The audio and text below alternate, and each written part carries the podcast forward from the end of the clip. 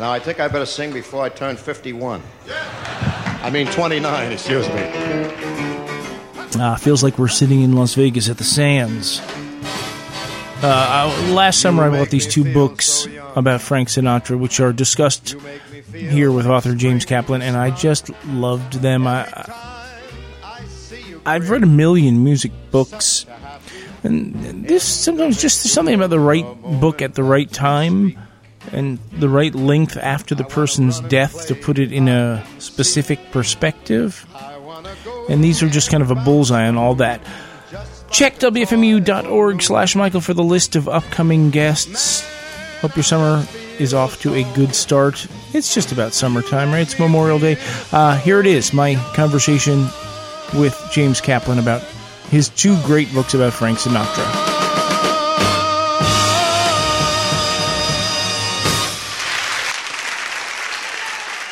All right, there's Frank Sinatra. We've been talking about this all morning. James Kaplan joins us. He's a novelist and a nonfiction writer whose work has appeared in publications including The New Yorker, The New York Times Magazine, Vanity Fair, Esquire, and New York Magazine.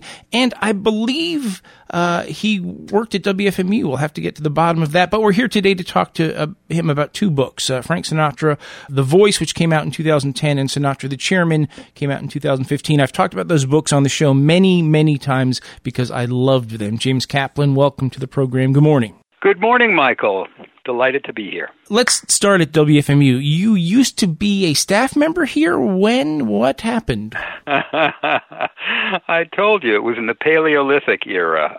It was freeform radio. It was the beginning of freeform radio. It was the uh, it was just edging into the late 1960s, and I got my third class engineer's license. And I used to, uh, you may remember a fellow named Vin Scelsa. Sure. Uh, I I used to engineer for Vin and for various other DJs there, and uh, it was I was, of course, I was just a kid, but it was a thrill to be there. And were you a student at Upsala? Did you live in the neighborhood? What was your connection? Nope. I, I lived a couple of train stops away in South Orange. You just were into radio. I was I loved the music and I was excited. I was thrilled by the existence of this sort of vaguely dangerous seeming radio station within close proximity.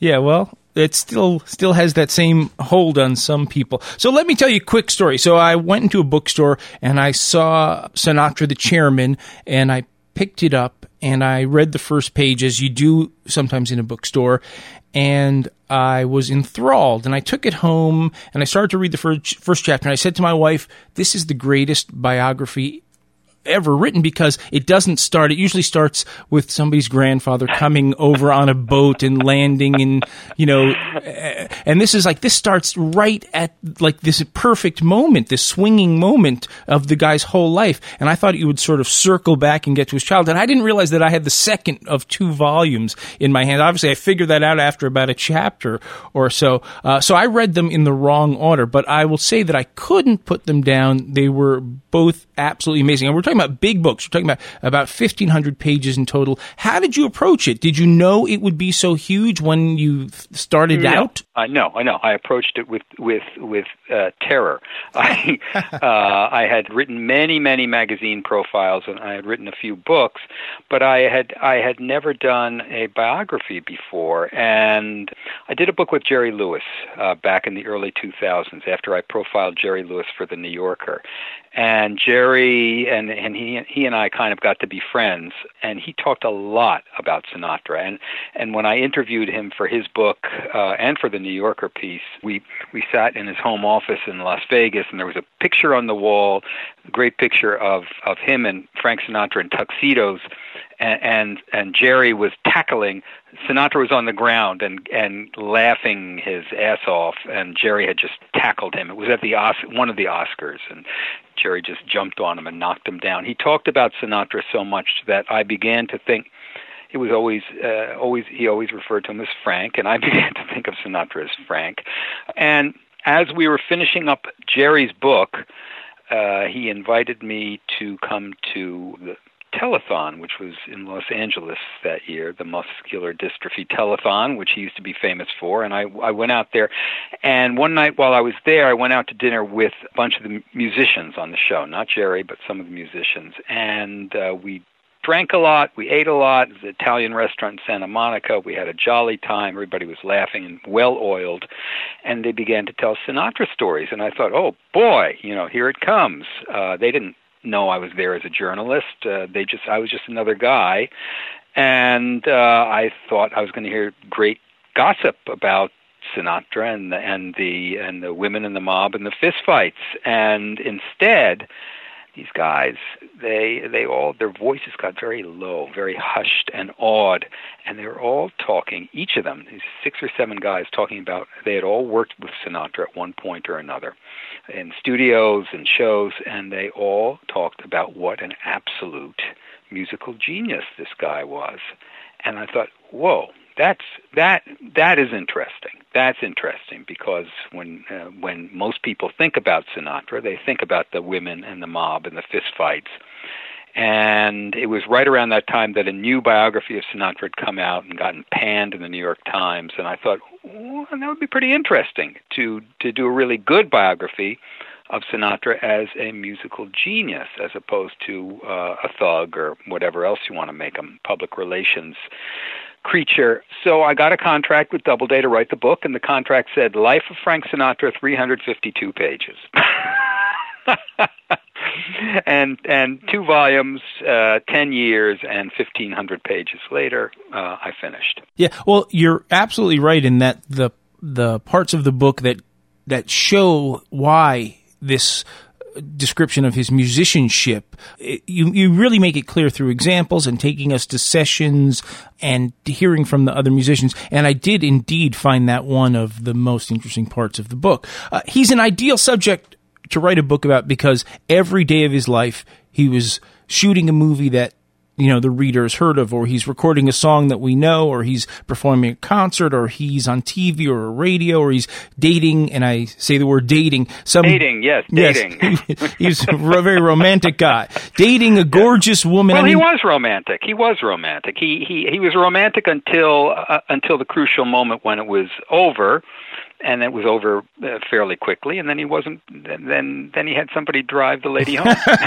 Yeah and, but every day it's a party with famous people. I mean this guy did yeah. not like doing nothing right? And it, and it's all documented so you had it all there to write about. Every day is something. Yes, every day was something, and, and it's it's exhausting, exhausting to to think about, to to research. Uh, uh, it's fun. It's fun to read about. He was a, a pathologically impatient man. Uh, he just he could not sit still. He had the attention span of a flea.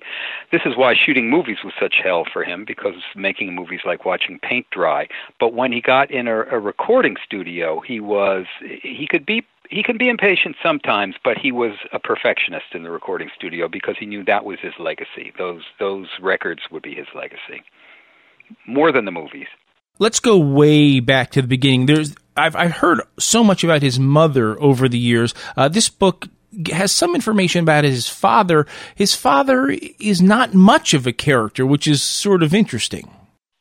Yeah, his father, uh, Marty Sinatra, was sort of a lug. Uh, he he he was before Frank was born. He was uh, he was a, a semi-unsuccessful prize fighter, and he then became a steam fitter. And then Dolly, who was very plugged into uh, Hudson County politics, Democratic politics, got Marty a job uh, as as a, a fireman, and uh, she kept on pulling strings for him, and he eventually became a uh, uh, a fire captain in Hoboken. But he he never said much. Uh, he wasn't one for talking. He may actually have been illiterate. He certainly didn't read much. He was his body. This before tattoos were fashionable. His his arms were covered with tattoos he was not the force in the family. Uh, Dolly Sinatra, Frank's mother, and Frank was an only child. Uh, Dolly was a force of nature. She was uh, she was a midwife. She was an abortionist. She was a, a, a Democratic uh, Party uh, fixture in Hoboken. She uh, she was out uh, pounding the pavement for every Democratic candidate, and she was very, as I said before, very plugged in uh, to all kinds of networks, including in those days organized crime. You you mentioned that Frank has this lifelong impatience and this sort of manic energy. Uh, can is it possible to answer why he was like that? I think his mother had a lot of the same, uh, the same qualities. They both uh, they're both very impatient. They both had terrible tempers. He knew early on. Well, let's see. We, you can take a few strands of his character. One was that he was a small, slight uh, short guy. He's only about five seven, if that. Very slight, very thin when he was a young man, and he was an Italian American and uh, growing up in in Hoboken in the 1920s and 30s, when Italian Americans uh, legally and it, it is it's obscene to even think about this now uh, and and to to say this, but Italian Americans were not legally considered white in the 1920s and 1930s. So there was this, and and they were just uh, Italian Americans considered just uh, like a half step, three quarters of a step up the social ladder from African Americans, and with many similarities. Italian Americans were thought to be happy, singing, dancing people who ate pasta and and killed each other. Uh, that's that's how Italian Americans were regarded. So Sinatra had a chip on his shoulder. Uh, he was volatile, like his mother, but he also had these sociological conditions affecting him, and I think that he was just characterologically, I think he was born uh, with this impatience. He also, now having given you some of the some of the factors about Sinatra's personality that people may find familiar, uh, I should also add that he was very aware, very early on, of being a musical genius. He said he heard when he was a boy, he heard the music of the spheres which sounds very hoity-toity and kind of uh, hippy-dippy or something. But but I think in his case it was genuinely true. I think that this was first of all this was the great, arguably the greatest interpretive musician of all time. Uh, if you have other candidates, uh, bring them up. But I think he was, and he had a musical ear that was uh, incomparable. So he he knew he was a genius, and he knew he wanted to sing, and he wanted to get there yesterday. Yeah, uh, his ambition and his his drive is something to behold. I, I expected not to like Frank Sinatra, and I have to say, after reading the book, he was he's worse. He comes off worse than I was expecting, and I was expecting pretty bad, and I'm talking about through his entire entire life. Uh, he yeah. he treats people terribly over and over and over again. The first mm. book ends right after the early 50s. He sort of takes a a real ego bruising. Uh, his bookings dry up. He has voice trouble, bad reviews, divorce, and it's sort of hard to believe because the way Sinatra is looked at through the lens of now is he is this untarnishable icon and you forget I think I'm not even sure young people know that he how deep a, a dive he took. Yeah, he was in he in in the late 1940s and early 1950s. His career and his life were in the toilet. he was as low as you can go, and there were and and he uh, there were a number of factors that caused this, including self-caused factors. Frank had a genius at that point for shooting himself in the foot, and he was beginning to step out of his marriage more and more publicly and be seen in public with all kinds of uh, beautiful movie stars, uh, eventually winding up with Ava Gardner, the most beautiful of all the movie stars.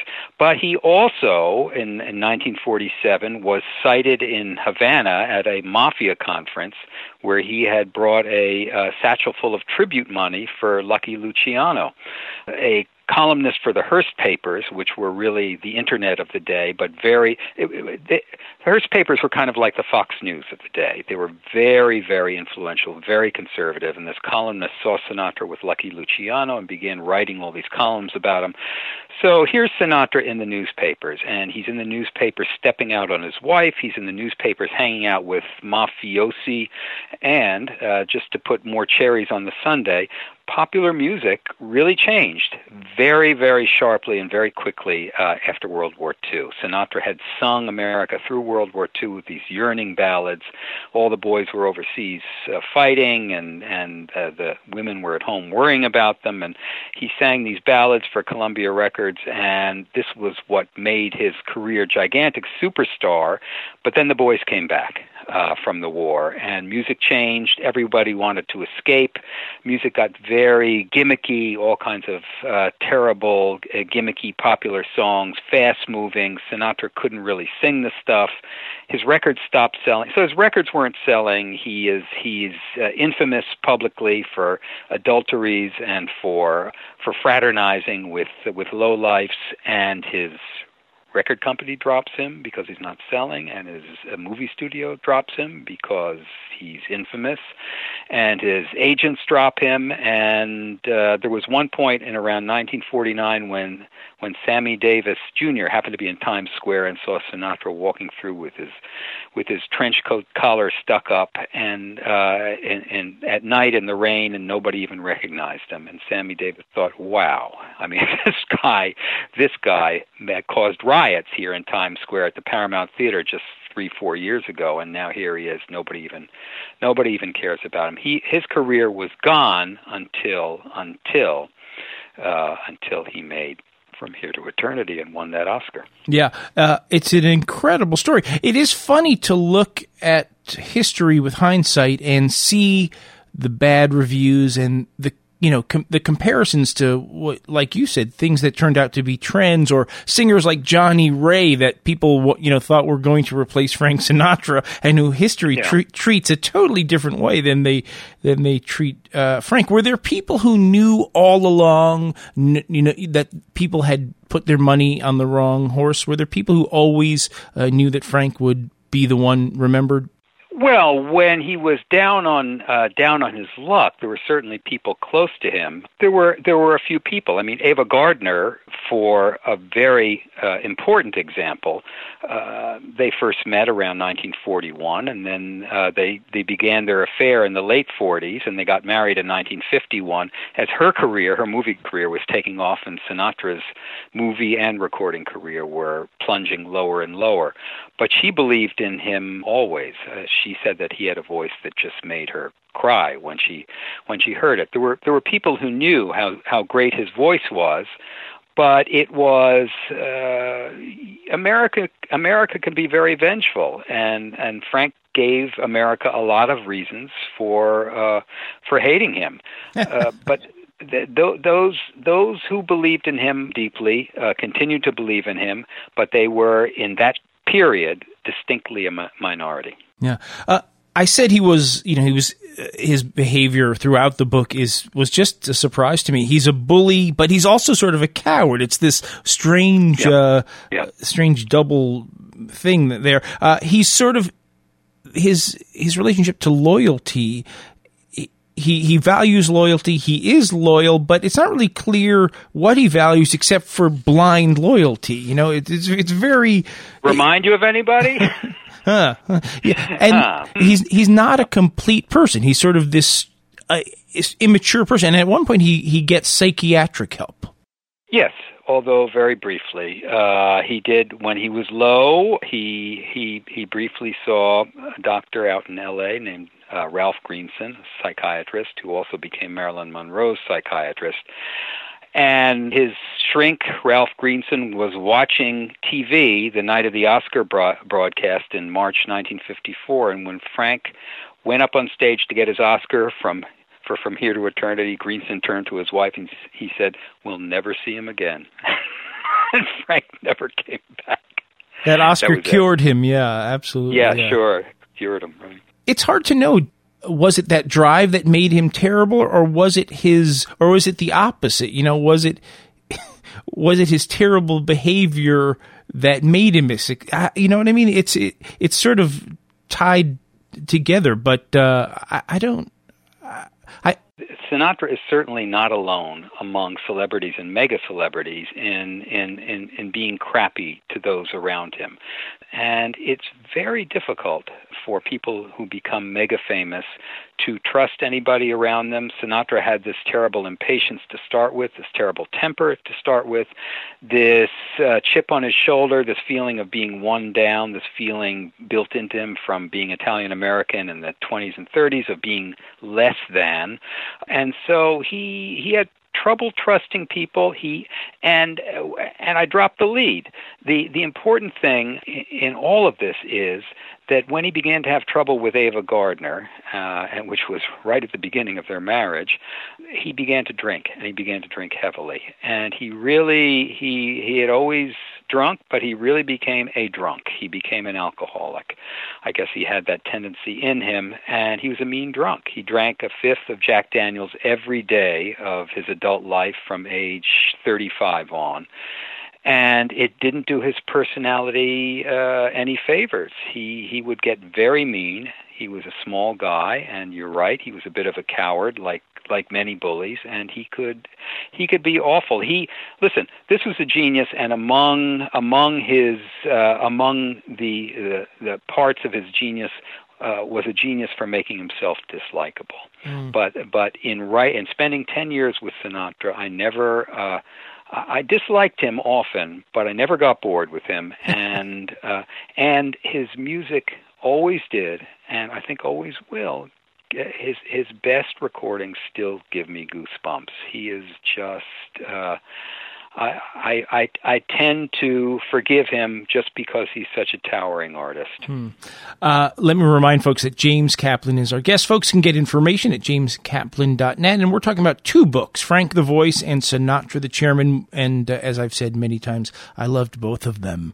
Uh, when you were putting the books together, the research, the writing, what was there something that surprised you, something you didn't know, or uh, a widely held opinion or information that you just did not know? Well, uh, two things. One is the first question anybody ever asks you when you say you've written about Sinatra is, was he really in the mob? Was he really in the mob? And and of course the truth is more nuanced than that. Uh, he was not in the mob, but he did grow up Italian American and feeling uh, and feeling less than. And when he began to play nightclubs, these nightclubs were mostly run by the guys, the fellas, the good fellas, the wise guys, and a lot of them were Italian American, not all. A lot of them were Jews like me, but a lot of them were Italian American. And Sinatra idolized these guys because in an era when Italian Americans were seen as less than, these guys were powerful and he incorrectly saw them as uh, he correctly saw them as men of power, but he incorrectly saw them as men of honor. They were very cynical, terrible people, the mobsters, and they were very cynical about Sinatra. They essentially saw him as a dollar sign, as somebody who could bring put asses in nightclub seats, and he sure could. But he he idolized these guys much the same way uh, young boys idolize cowboys or or astronauts or or football players. He just thought they were cool, and he hung out with them. He hung out with them, unfortunately, his whole life. The other thing that amazed me about Sinatra uh, was how incredibly hard he worked on his singing. It's it is easy to hear a voice like that and think he just rolled out of bed in the morning able to do that and there are singers who can but he was not one of them. He uh he did vocal exercises every day of his career. He used to swim laps underwater to build up his lung capacity. He would go into training when he had an important concert or was going to make an album, and he he cut down from two packs of unfiltered camels a day to just one, and maybe maybe take a, a couple of uh, a, a couple of tumblers off the fifth of Jack Daniels. Uh, but he's very very serious about his music, and and I would say that the thing that he was most serious about was before he ever sang a note of a song, he studied the lyrics uh, as if you were as if as if he was studying a, a poem. Uh, he learned those lyrics deeply. He moved into them, and I think that is uh, together with that that voice that raises the hairs on the back of your neck, uh, really is that that's really what makes him as great as he is. When he sang those words, he believed them deeply. He you felt that he lived that song. Mm. Uh, one one thing the book after I read the the books uh, had me searching the internet looking for footage of him in a recording session and there really isn't much and it's a shame because you really want to see what you write about uh, blossom. You want to see it in action, and I sort of a good a good a good place to look for that is there was in 1965 CBS made a doc, documentary about Sinatra, narrated by Walter Cronkite. and there is some nice footage in the recording studio of uh, of uh, Sinatra singing "A Very Good Year." Yeah, I think I saw. I think I saw that. And it's he is so cool. I mean, you know, if you don't know the rest of it, he just comes off as the coolest guy. Yeah, and and the and the best singer. Uh, how many people did you personally talk to to to put these books together? a lot, a lot. Ten years is a lot of people. I I crisscross back and forth from the East Coast to the West Coast. New York, L.A., Palm Springs, uh, some other places uh, in the first book, when I'm when I was covering the first part of his life up to 1954, uh, I had a real struggle. Part of the struggle was having never written about Sinatra before. Uh, I was unknown to the people I wanted to interview. They didn't know me from Adam, and I and a number of doors closed in my face uh, when I when I approached people. The other difficulty with the first book was that because uh, I was dealing with uh, 60 years in the past, uh, people who had known Sinatra directly were dying off like crazy. So I grabbed everybody I could find, everybody who would talk to me. Uh, when the first book came out and got uh, got some good reviews, uh, then more doors opened to me, and mm. I still continue to try to find uh, people who were still with us. But since I was dealing with a later period of Sinatra's career, they were in uh, in greater supply for the second volume. Gotcha. Yeah, I, I, would I would guess that if you had tried to write this while he was alive, all the doors probably would have. Oh, been... oh no. Yeah. Yeah. No, no, no.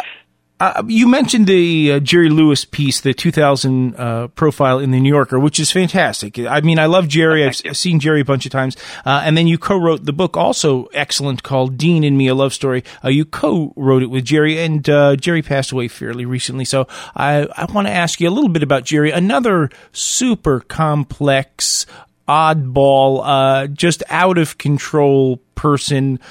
just tell me one Jerry Lewis story. I will also tell you that, like Frank, uh, Jerry was an only child, and I think that has to be factored in.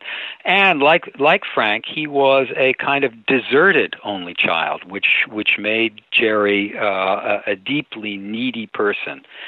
So, uh, I, I'm sorry, you wanted a story about Jerry? Yeah, if you got one, just you, I mean, I you, you must have hung out with him for hours and I, hours. Uh, yes, oh yes. You know, I spent I spent uh, an awful lot of time with him, and well, let's see. I guess this is radio uh, worthy enough. I don't think there's anything. Um, there's not re- really anything dirty in it. But Jerry, Jerry was uh, he delighted in being outrageous his whole life, and he could be outrageous. He was never politically correct. Uh, a lot of women disliked Jerry because Jerry was not always very kind to women, uh, but uh, and he he he especially I think uh, ten years ago or so said something publicly about uh, women women comedians. He just thought women women weren't funny. And he didn't care. He he just said it. Uh, he was wrong, and he said it anyway. But uh, the story I will tell you is the time uh, just after the book came out, Dean and Me a Love Story, and Jerry was doing Letterman. He was on the Letterman show, and I went down. I went down to the city with my wife and my two older sons. Two of I have three sons, and. uh my youngest was not old enough to to go to the studio, but we all uh, we all got in an elevator backstage with with Jerry, my wife, my older two sons, and I and and Jerry and and Jerry uh, politely introduced himself uh, to my wife and asked my sons' names, and and they told him Jacob and Aaron and and Jerry immediately uh, went into a little song, and it went something like this: Jacob and Aaron were faggots.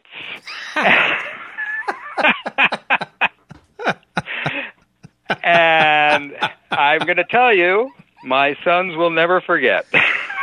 that that is just bizarre. I mean, that is absolutely well, he could, bizarre. He, he, yes, he could be absolutely bizarre. I'll tell you something about Jerry Lewis. He was like Sinatra. He he had somewhat of a, a genius for making himself dislikable.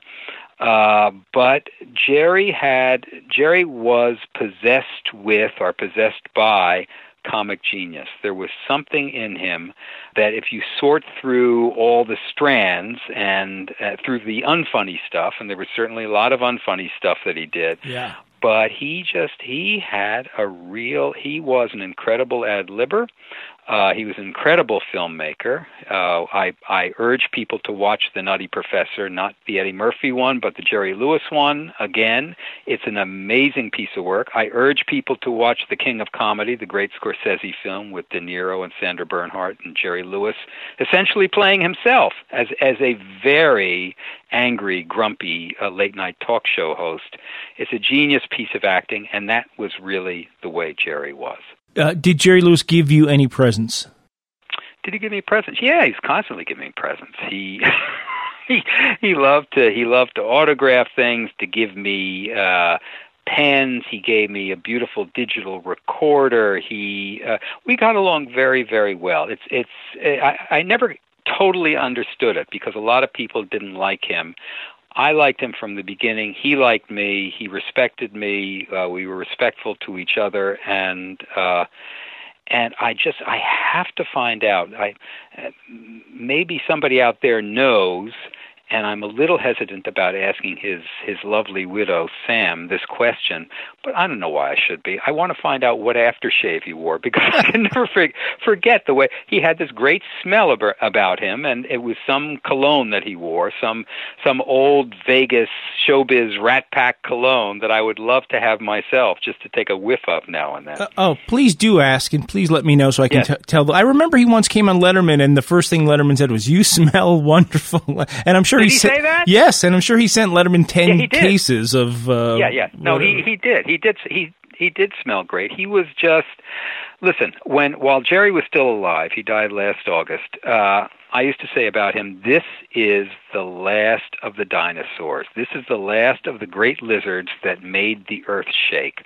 When they walked through showrooms in Vegas, when he walked down Fifth Avenue in New York, this was the last of the great lizards. There will never be anybody like these guys again. Jerry, Dean Martin, Sinatra, Sammy Davis Jr. Never be anybody like them again. Yeah. All right, let me get back to Frank uh, because I, I don't want to keep you for for all day. Uh, I got to bring up Ronan Farrow. There's uh, some people have an idea that Ronan Farrow is Frank Sinatra's son. To me, it seems just impossible. Just by the dates, by the if you just work the numbers, look at where the where uh, Frank was and Mia Farrow was at the nine months before Ronan Farrow was born. Uh, just quickly, what's your take on that? Uh, my take is that Ronan Farrow cannot be Frank Sinatra's son. Now, I I, uh, I will make no commitments about who I think his father might be, but I will commit uh, completely uh, to the statement that that Frank Sinatra was not Ronan Farrow's father.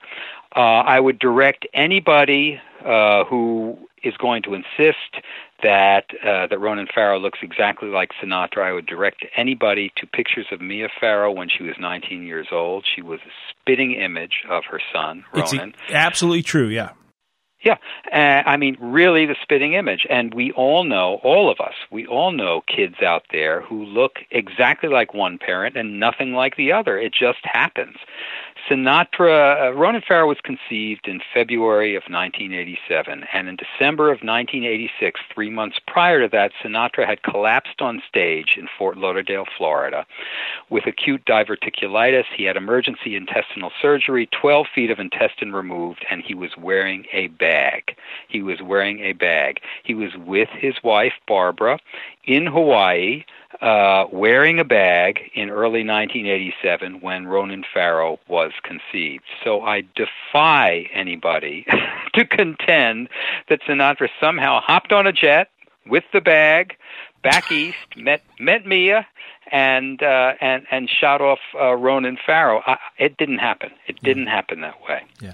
Uh, one of the most fascinating parts of the book for me was the very, very, very end of the book because it's a time, uh, like I said in the beginning, uh, the opposite of that, a time that was not documented. There are no pictures. There is no film. There is no radio show or TV or recording of his last times. And uh, he sort of gets in this limousine, I think, after a, a dinner or, or a show, and then the rest he's just in this house, uh, sort of half in and half out of things, being controlled by his wife and uh, who his kids don't get along with. And it's a sort of a chilling end to this incredible story. It, it, it's a terrible ending, and none of us really has a good ending. And Sinatra, uh, Sinatra is no exception. His he he had begun to lose his mind in his last years. He did his body and his mind no favors with the liquor and the cigarettes, and he began to forget lyrics on stage. He collapsed a couple of times. He was less and less coherent, taking too many medications, and then uh,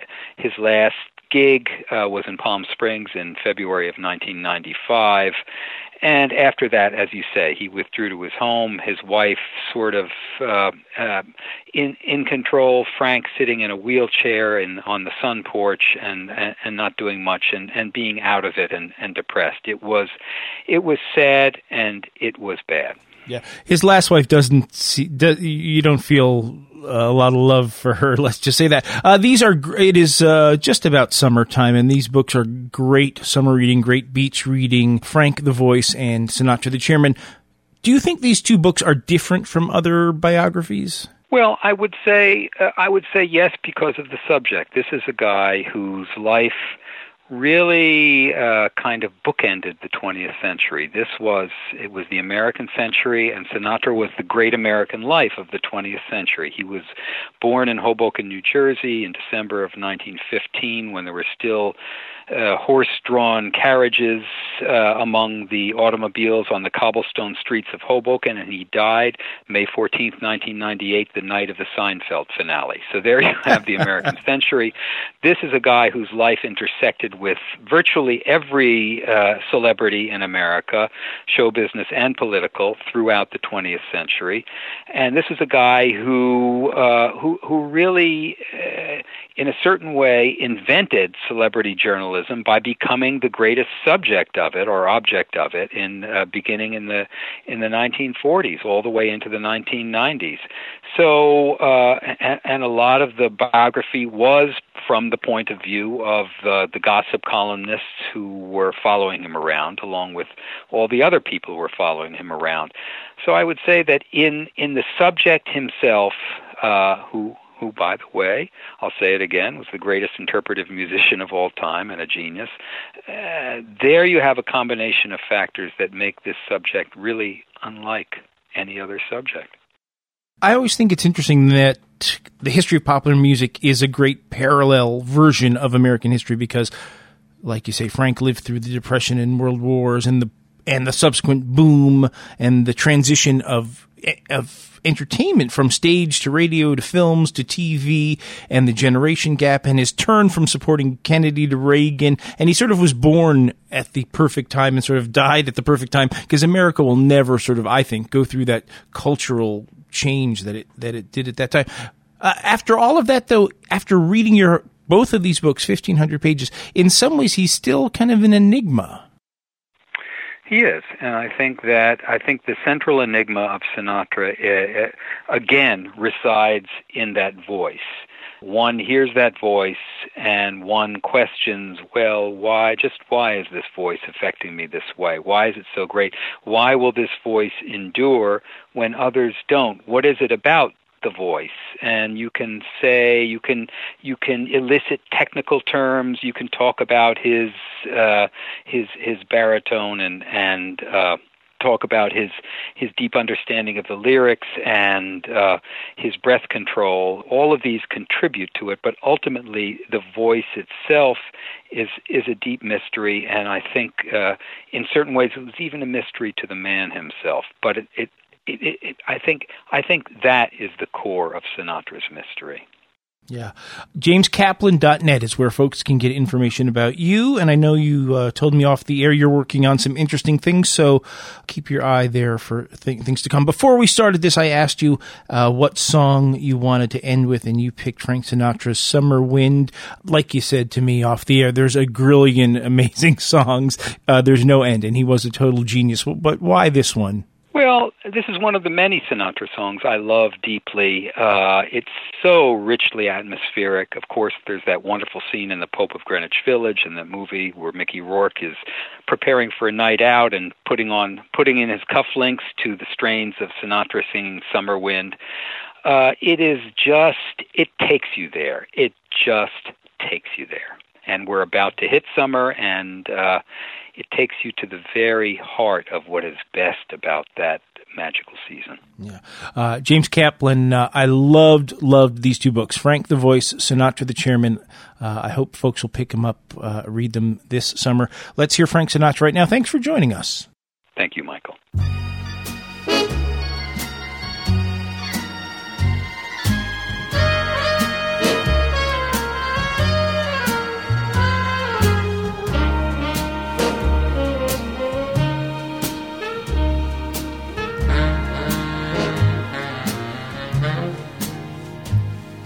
The summer wind came blowing in from across the sea.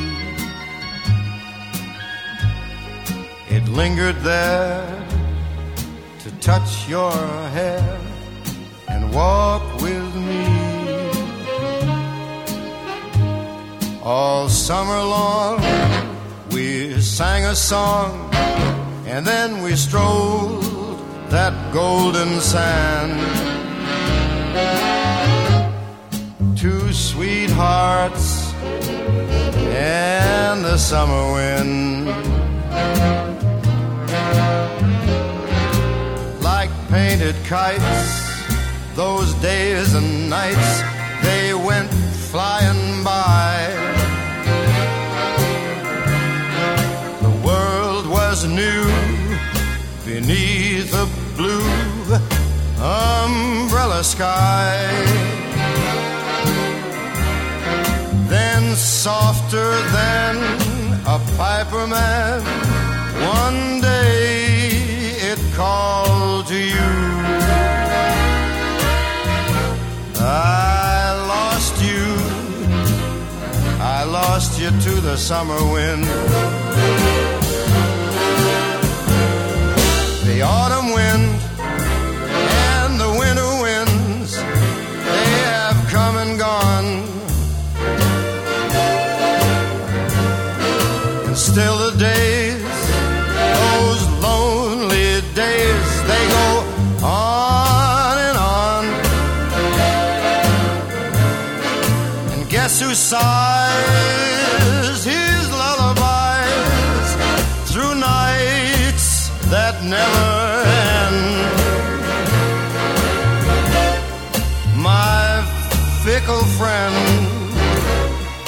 the summer wind. The summer wind,